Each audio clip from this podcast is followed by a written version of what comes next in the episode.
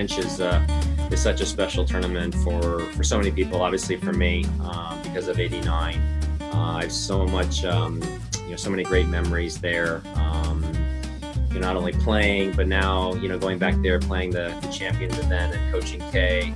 Um, obviously, so much has changed. Um, they've done so many wonderful things um, you know, since '89. Obviously, everything has changed. Um, stadiums, the locker rooms, the the restaurants. Now, you know, I think they're done with the, re- the retractable roof now. So, um, you know, so much has uh, has expanded and become uh, bigger and better. Um, it's just a phenomenal event uh, to always be at. So. Alrighty, Michael, I'm super excited to have you on our show. And I have to say, actually, last time we saw each other, it might have been Paris last year uh, on one of the practice yeah. courts, right? Yep, I believe so. Coaching, playing legends, being a player yourself. What do you did you enjoy the most, or what do you enjoy the most? Can you compare it? I think I enjoy different aspects of it. Um, I don't know, but I, I always feel like when I go play clay events, um, whether if, it, if it's in the U.S., obviously it's different because we play mostly on green clay. But I feel like when we go to play in Europe, um, the clay is different. If you go to Germany, the clay is a little on the slower side. If you go to Italy, um, like Rome, the, the clay is a little bit slower. Um, the texture is always a little bit different. For some reason, I feel like the, the, the clay in Paris is just I don't know, maybe I'm just biased, but it's like just right. You know, it's it's the right kind of speed, it's the right kind of bounce, it's the right kind of slide. Um, you know, it's not too much clay, but it's it's not like too little. Um, and then the courts are always like big, you know. Um, so there's a lot of places to to move, especially center court. I feel like when I'm on center court, I feel like I don't have to worry about ever running into anything the backdrop or anything like that. I always feel like if I played at like Wimbledon, for example, although it's it's a very intimate court, it's a very kind of different feeling court. I felt like if I went running for a, a, a an on the run forehand, I'd always feel like I'd have to kind of take small steps on the side to make sure I don't slip where the concrete is, you know. But I never had to worry about that with French Open, um, and uh, you know, it's just a uh, it's just a great feeling to uh, to be there, and I'm always welcome there. Um, I'm not French, obviously, but um, but every time I go there, I feel like the staff, um, the federation, I feel like they treat me as if I'm one of their own. And uh, so obviously, whenever you get treated like that, um, it's always a very special feeling to go back. So it we could almost say that it tastes just like the French wine. That that that is the best taste there, the clay. it could could be. I, I actually don't drink, but uh, but I think me neither. Yeah, I don't know why I said it, but you talked about it so passionately that I thought, okay, maybe the wine could could be the same uh, yeah. same. But I think it's almost hard to not talk about um, the French Open and not be passionate about it because I think of all of the Grand Slams. You know, you take for instance like the Australian Open. It's it's um you know it's very kickback it's very relaxed you know people having fun um, you take the us open it's busy it's exciting it's hectic it's it's late night you know wimbledon is very traditional um, but when you talk about the french open um, it's very passionate it's very um, emotional. Mm. um, you know they've always liked people that showed emotion. They want to know what you're feeling and, and if you show your emotion i think they actually appreciate it even more and i i think that's one of the reasons why they really embrace players like john mcenroe for example. Um, you know obviously you know if they don't like what you're doing if you question a call they will certainly let you know um, but uh, but at the same time i mean if you're down in a match and they get behind you they could literally almost you know cheer you on and almost push you on to to uh, to winning um, you know to winning that match. So um, you know I've always had that sense, and um, you know uh, it's always been a very emotional, very passionate tournament. Well, it's very obvious to say that the connection you have with the crowds there. Uh, not too many players in the world have ever had that. Do you still feel the same when you go back there now, a couple of years later? Yeah, I mean, I do. I, um, you know, obviously when I when I'm there, I have many people come up to me, you know, talking to me about uh, about the '89 French Open. Um, you know, and and certainly when I get out on the court and I'm playing or when I'm coaching, um, you know, people are always you know welcoming me uh, with a you know with a, a, very nice round of applause. Um, every now and then I'll walk on the court with Kei, and they'll they'll they'll cheer for me. They'll uh, they'll make more comments about me and than Kei, and I'll kind of you know I'll kind of you know give Kei a hard time about that. so it's all it's all good, and um, you know like I said, it's uh it's it's great to great feeling to uh, to be back out on on those courts, and and I have to say that the French Open. I don't know if you feel this way, but I feel like the French Open really does a great job with the champions events mm. because you know we're never put on like court number 25 or anything like that. They always put us on on big show courts, you know, whether it's you know Suzanne Lenglen court number one, um, you know now and even on the new court. Um, you know, I think they uh, and they always sandwich us between uh, a lot of times between singles matches. So so the crowd is actually still already there from the previous match, and and obviously they want to see the big name players, but but I think there is a certain appreciation for you know watching past champions and, and past players that have done really really well there. I, I think that's a great point you make that uh, playing legends there it's very special because the crowds are great uh, almost full full courts yeah. and uh, also the wonderful championship dinner they do for the for the legends it's it's awesome yeah. so do you feel like you almost have to prepare a little bit more coming to to paris to play the legends because of that and obviously because of all your success yeah, I mean, I I think I just prepare a little bit more just out of pride, you know. Um, you know, and I know that uh, obviously I don't know if this is for the same for the women, but I think that it is. I won't mention any names, but certainly on the men's side, if you play against certain players, you know they're going full out. So there's no kind of like you know dinking playing around. There's some obviously a lot of players are just going out there having fun, but every now and then you'll have some players that are like, yeah, I'm really kind of like, if I can win this, i am going to go try to win this. Um, but um, yeah, I mean, I, I think it's uh, it's you know taking into consideration, you know, wanting to still go out there and play well.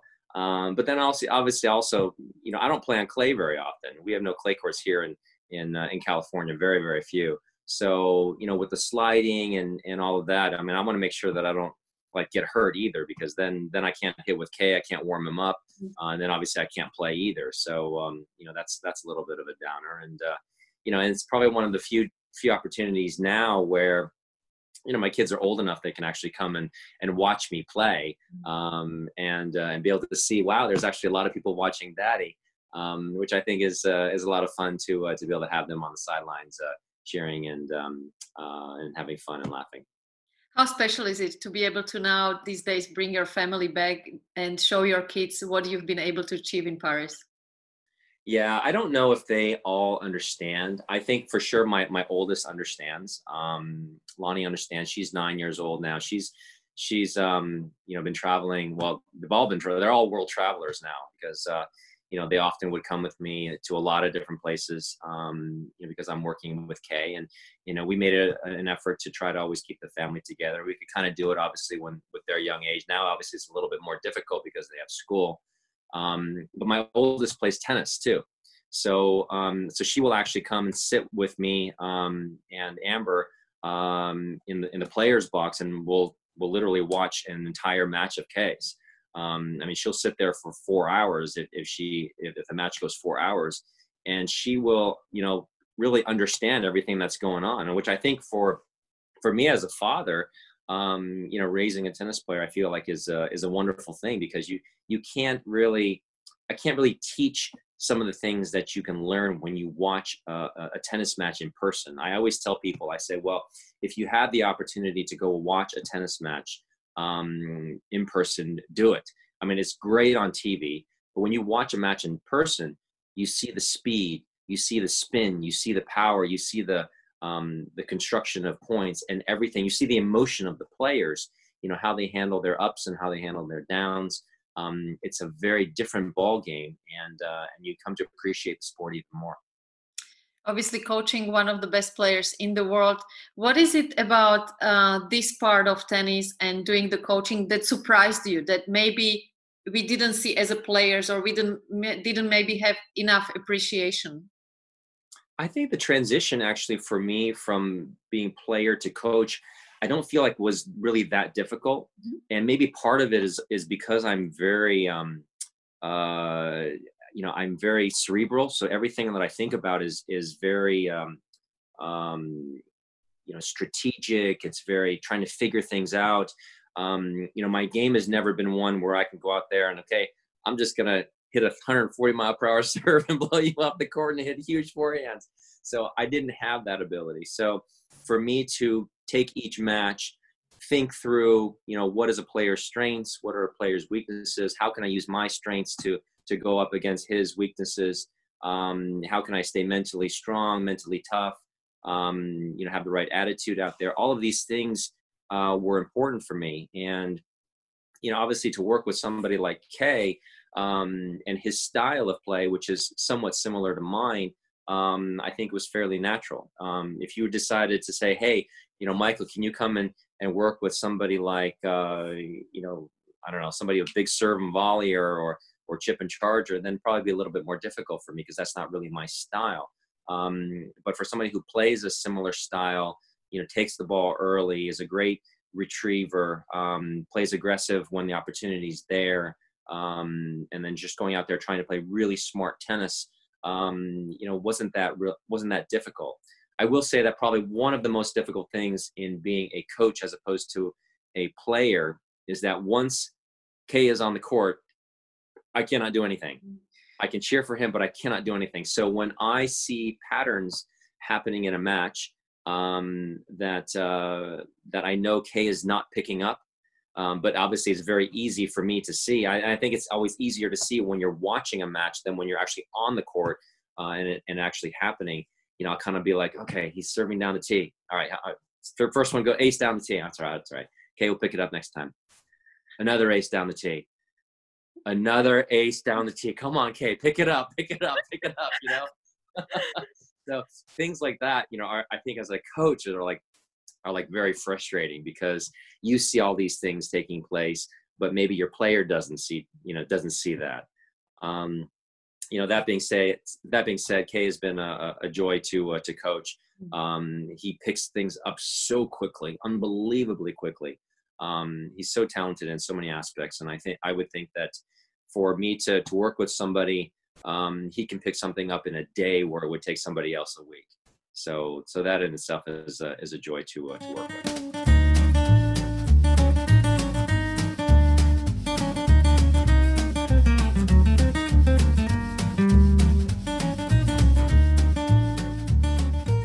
So, what do you do with all that energy when you're just sitting there, not being able to be on the court, a four hour match, the match is over? What do you do with yourself? Because me and i'm not even involved with the players but just commentating i'm sometimes going crazy. So uh, do you go for a run? Do you go to hit uh, yourself or how do you get the the energy out?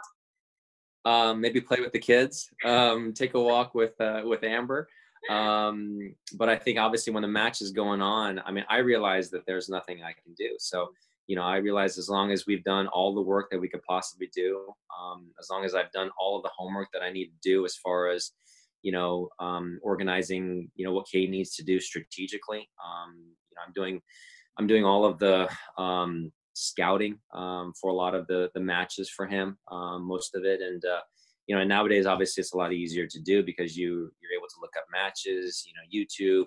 You know, the, the ATP Tour gives you um, um, you know, like a little cruiser disc of matches that he's played in previous rounds. So, you know, so there's a lot for me to to study and prepare. But I know once he's out there on the court, I can't do anything. So I can cheer for him, um, you know, help try to keep him positive, and uh, and hopefully he comes out and by the time he walks off that court, he's won the match. That's actually a good point you make that with the all the technology and YouTube, you can do this counting much easier than let's say our coaches. They used to oh, yeah. go and just look at the opponent's practices, pretending like they're just standing there, not looking at yeah. the practice. yeah, there's no way you could do it back in our day. Um, you know, obviously you'd go by some notes that you had in previously playing that opponent. Um, but um, you know, you have somebody go and you know tape matches on a VH. I still have like VHS tapes my dad was like, you know, going back looking at matches, but you know, you, you don't have that kind of time to, to do it. Mm-hmm. Nowadays, you, you have a, you know, you have a recording of a match and you can, you can fast forward between all of the different, you know, between points, between the ball boy giving you points, between the changeovers, you know, it's a lot quicker. Um, and then, you know, now obviously is you know, I'm sure that all the, the, the commentators now all have access now to, you know, patterns, um, percentages of, of, uh, of serve, serve to the forehand, to the backhand, um, you know, all of these different things. And uh, sometimes it's applicable, but then sometimes not. Because um, sometimes players obviously don't, there are some players that have a, a certain pattern of playing. No matter who they play, they play the same pattern. Mm-hmm. Um, then there are other players that will change basically depending on who they play, and then there are other players that are constantly changing, and they'll and they'll change within the course of a match. Mm-hmm. Um, those are obviously the most difficult ones to to strategically prepare for um, because uh, you know then you start working on every aspect of of your player's game so that they can combat that. Um, but um, yeah, it's a it's a very different uh, ball game now as far as uh, preparing your player. It's not just hey, let's work on the forehand, let's work on the backhand, let's work on the serve. Um, you know, it's it's uh, it's a lot more than that. And whatever edge I can go and and give Kei. um, you know, I try to take advantage of that. And uh, and if that gives him just a little bit more confidence in knowing what to expect out there on the court, then um, you know, then I've done my job. Yeah, it's totally about knowing what to expect because in today's speed, you don't have any more time to react what's happening. You kind of have to be that one yeah. step ahead. But like you said, uh, the statistics work to a certain point, but then comes also the nature of the game and that we are not yep. robots and most of the time we might do something else. Did you write notes about your opponents? That's what I used to do. We didn't have the technology, but I, I did. Like, I did. I wrote right? many notes. Um, in fact, I uh, I did it very early on, and I I, I still have actually some of my books. Mm-hmm. Uh, they're all all the bind all the binding is all is all broken and and and uh, falling apart. But um, yeah, I would have uh, pages on on different players. Um, you know what worked, what didn't work. Um, and like I said, it was it was important to me because you can't remember everything. Mm-hmm. There's no way you can remember everything. But you know, if you write it down, um, you know, for for me at least, um, it, it helped me uh, to recall some of those matches that I've done well and help me to not make the same mistakes. If I'm playing a certain player and I'm constantly losing, I'm constantly playing the same way. Um, what's the purpose for me to go out and play the same way? Because I'm going to lose again. So, um, you know, so it's important for me to to know all of those things. And then, you know, if I lose a match, I can go back and work on some of the aspects of in my game that uh, you know that uh, maybe didn't perform that well that day that uh, that helped my opponent beat me. So, um, and in turn, I become a better and smarter player. I think it was important for us to write it in our own words and in our own world so that when we went out there on the court we could kind of yeah i think it was i think it's a great tool for any player to actually sometimes write the notes down for yourself because like this you can improve on your own and not be really dependent dependent that much on on your yeah. coach yeah michael i cannot wait but this is my most favorite part that i'm looking forward to let's go to 89 I know it's impossible, but if you can pick the memory that always comes to you first when you come back to Paris, that was the most special moment of that year. You know, it's interesting because um, so today is June fourth. Um, so today is actually the the date of the crackdown that happened in mm-hmm. Beijing, um, in Tiananmen Square. So, um, and I think if I'm not mistaken, that happened the day before the match that I played with Ivan Lendl. So um, there's a lot of history there. Um, there was a lot of things obviously going on during the French Open at that particular time. Um, it almost made it seem like, you know, if I was out there and I was fighting cramps or whatever, um, it didn't really compare at all to people fighting for their lives, fighting for freedom, fighting for democracy.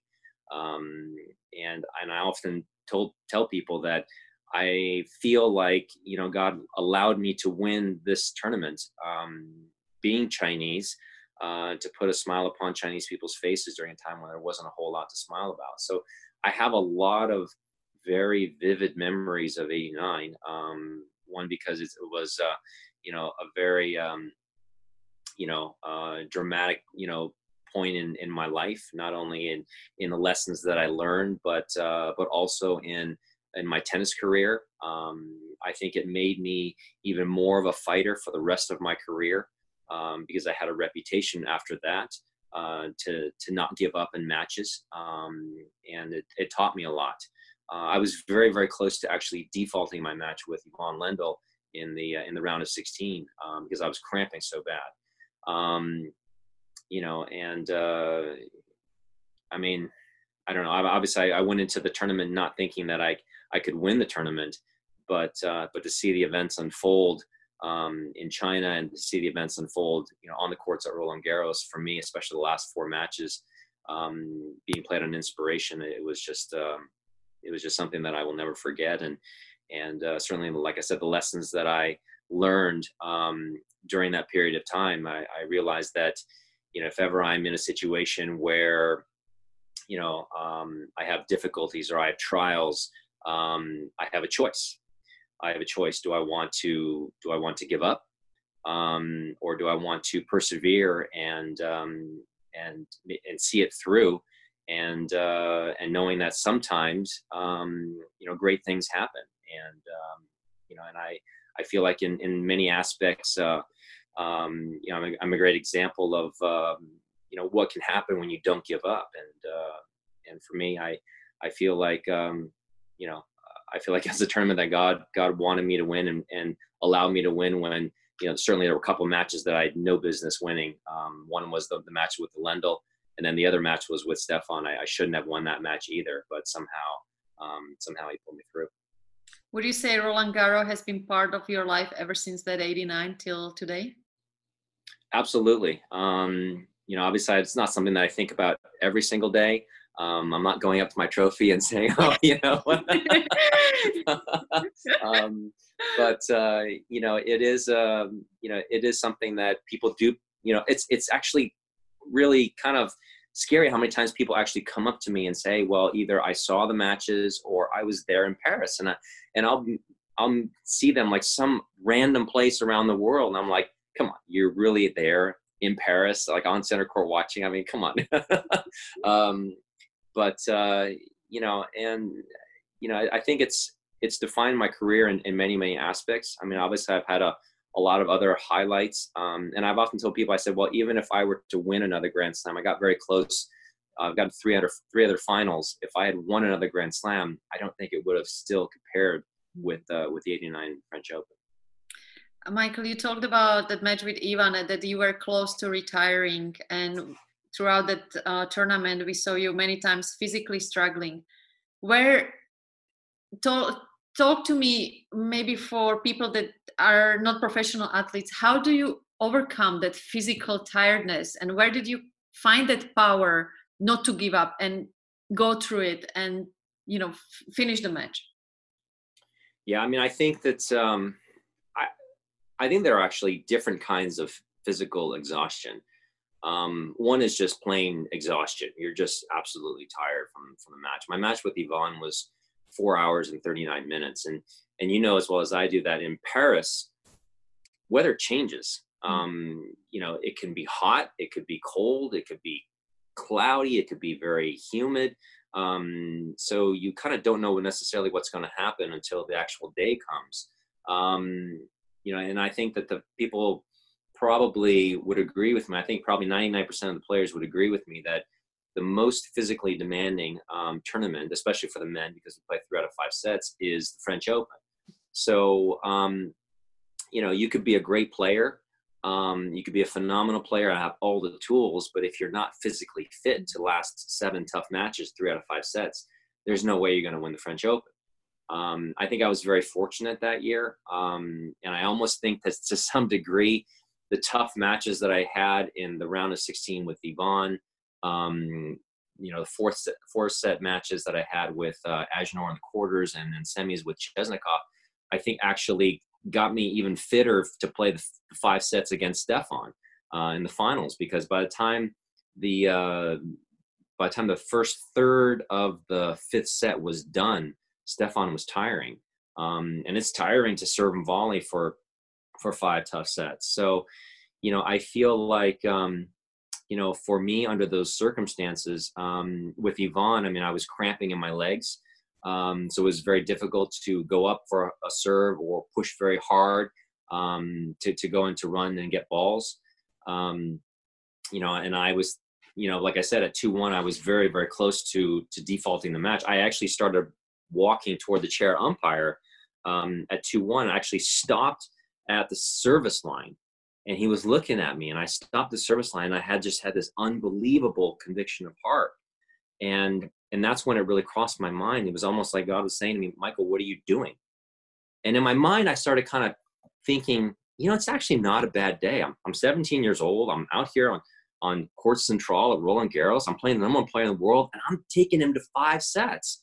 I mean who am i kidding here? I'm not going to win because i'm i'm cramping. There's just no way. I might my movement is one of the strengths of my game. There's no way I'm going to win this match. So what's the difference whether I finish this match and I lose or whether I just default and just say, hey, I'm sorry I can't play anymore. Then at least I can go back in the locker room, maybe get treatment, you know, help alleviate these cramps. You know, I get a great write up in the paper, get people patting me on the back saying, oh, wow, what a great tournament. What a great match you had with Ivan. People are going to remember that for a long time, you know, and, and walk away feeling, wow, that was a pretty good day, you know. But there was something in my heart that was just like, you know what? If you quit today, the second, third, fourth, fifth time you are presented with the same exact situation, whether it's on the tennis court or in life, you will quit mm. again. Mm. And if you quit again, you won't know how in your character to go out there and fight your guts out um, and fight till it's done. So so I, I felt that and I was like, all right, so my goal now is to finish the match, regardless of what happens, just to finish the match. So Ivan by this time knew that I was cramping because uh, I was taking my water bottle to the back of the court. I was drinking between some points. Um, I got a time violation because I couldn't get back up to to to uh, to re- return the um, return a serve because I was cramping my legs. Um, and so I just started hitting these these moon balls, um, not really kind of knowing what to do. And and strangely enough, Ivan just started hitting moon balls back. Um, he didn't really try to angle me. He didn't try to drop shot me. Um, so I was like, okay, well, I'm just going to sit here and keep moonballing. And every now and then he would drop one short, and I would just come up and I would just crank on it and go for the winner. Um, and some of them went out, and I was like, okay, that's okay. You know, it means I, I get to rest now. But some of a lot of them went in, and before I know it, you know points started turning into to games and and all of a sudden i'm you know games started turning into you know set in the match. Um obviously there are a couple other points in there that that were um you know very strange including the the under the underhand serve that i hit when i was up 4-3 down 15-30 um my first serve my literally my first serve was going 70 miles per hour. Um and you know I, I sometimes still kind of wonder how how I was able to get through that match. But, you know, I feel like sometimes that when your mental is there and your physical is not, you can get through matches. Um, mm-hmm. and I just felt like, all right, God's just going to take care of everything. Winning, winning and losing, he's going to, he's going to take everything. But if the opposite is there, if you are there physically, but not there mentally, you will not win matches. You will not win matches. And that's something that i think people don't really necessarily understand. And and i think that obviously i, I had a lot of um, my faith is very important to me that i could fall back on. Um, and that gave me a lot of strength to be able to go out there and say you know what? All right let's finish this match. This is this is my race that i need to finish for the day. And uh, and thankfully you know thankfully god put me through that match and then i went on to win the rest of the tournament Wow, I'm almost getting goosebumps just listening to that. Uh, would you say that almost that moment when you were walking almost to the net, that you kind of let it go and there was no more pressure because you realized that, well, I could have almost retired and I'm still here on the court and maybe yeah. it gave you extra energy too. Um, I mean, I mean, to some degree, um, but I think that being 17, I mean, I was, I don't think there was a whole lot of pressure to start with. Mm-hmm. um you know because you're you're kind of when you're that young you're kind of like wow this is so great to be out here you know and and to play number one player in the world and to have this opportunity. Um i got nothing to lose. I'm expected to lose straight sets pretty easy pretty comfortably. Um so for me to to win you know one set um compared to winning you know the match in the in the fashion that it was won um you know was was incredible. So at least i didn't have to worry about that pressure um because i think that's a whole different kind of pressure that um, that obviously is not necessarily that easy to deal with um, for a lot of top players. So would you say it, it was actually your advantage that you were the youngest uh, winner ever of a slam because you were 17 and you didn't really have not only any expectations but you didn't really know what it what it's about, right? You're absolutely right. Um, and I kind of, um, I kind of relate a little bit to uh, to Guga when he was talking about the first time that he won, um, and he was like, kind of like I, you know, I kind of was just having fun out there.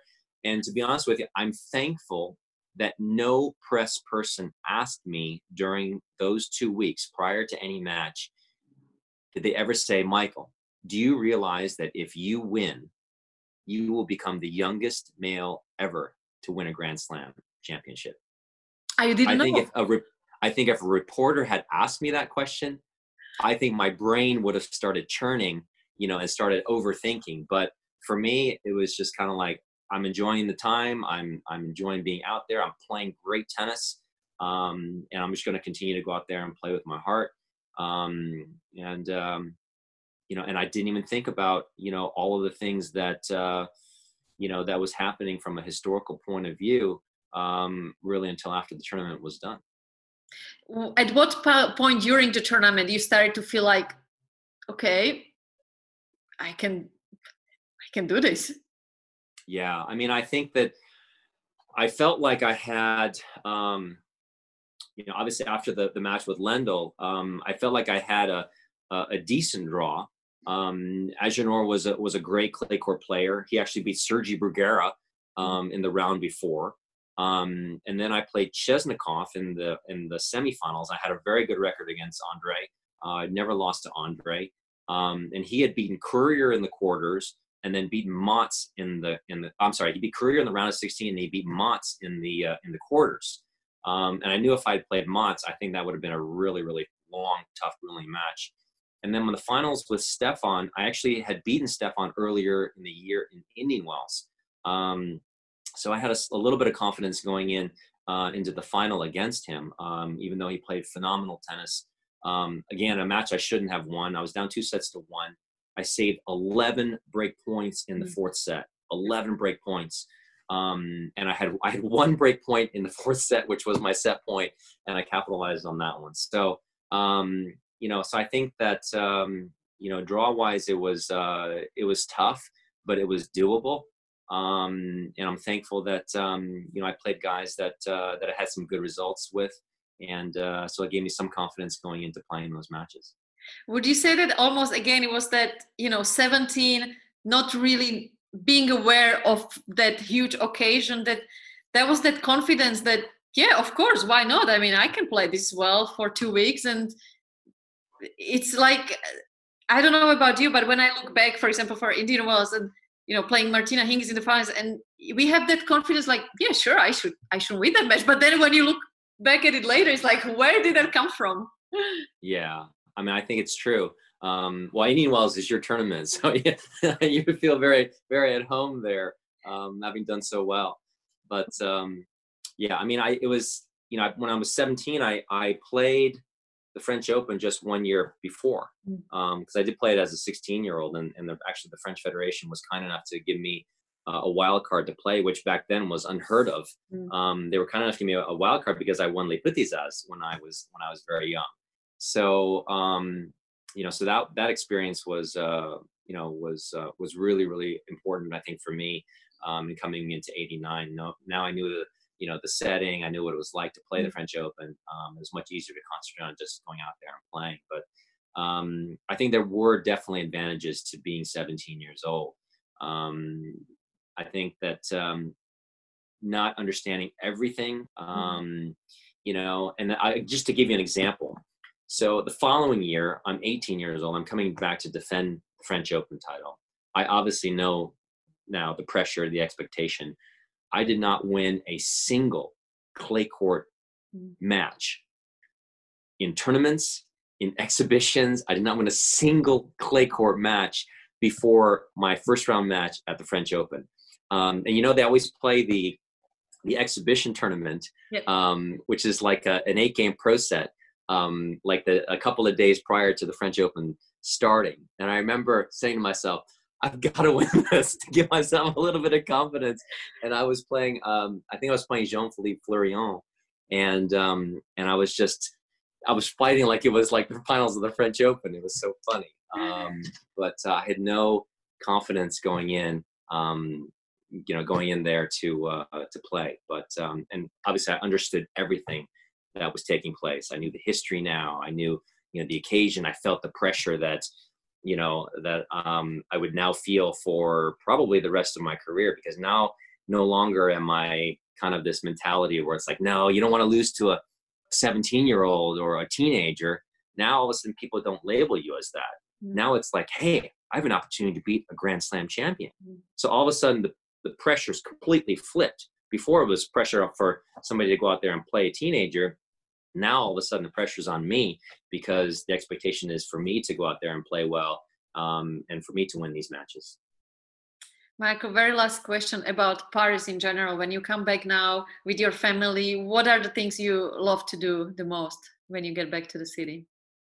We do a lot of fun things. Um, you know, we, have taken them to, to different parks um, to, to play on some of the rides. Obviously, I'm out there playing on, uh, with, with tennis with Lonnie on the courts, which is really exciting for her. Um, I think for her to have the opportunity, um, I'll sneak her out on some of the you know some of the show courts really early um, and they're kind enough to, to allow us to, to get out there sometimes um, and then just uh, you know there's just so many things to enjoy uh, about paris i mean even just simple things going and and going and getting ice cream going and walking around and and uh, you know all the things obviously that that paris is known for um, you know it's uh it's a great time for for us Michael, thank you so, so much for your time. And it was such an honor for me personally to be able to talk to you. And I hope to see you very, very soon in Paris in person.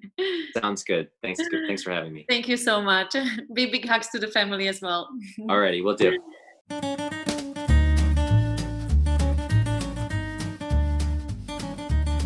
Hi there! I hope you have enjoyed today's episode of the Real DNA podcast. Don't forget to subscribe either on Spotify, Apple Podcast, or wherever you get your podcasts from.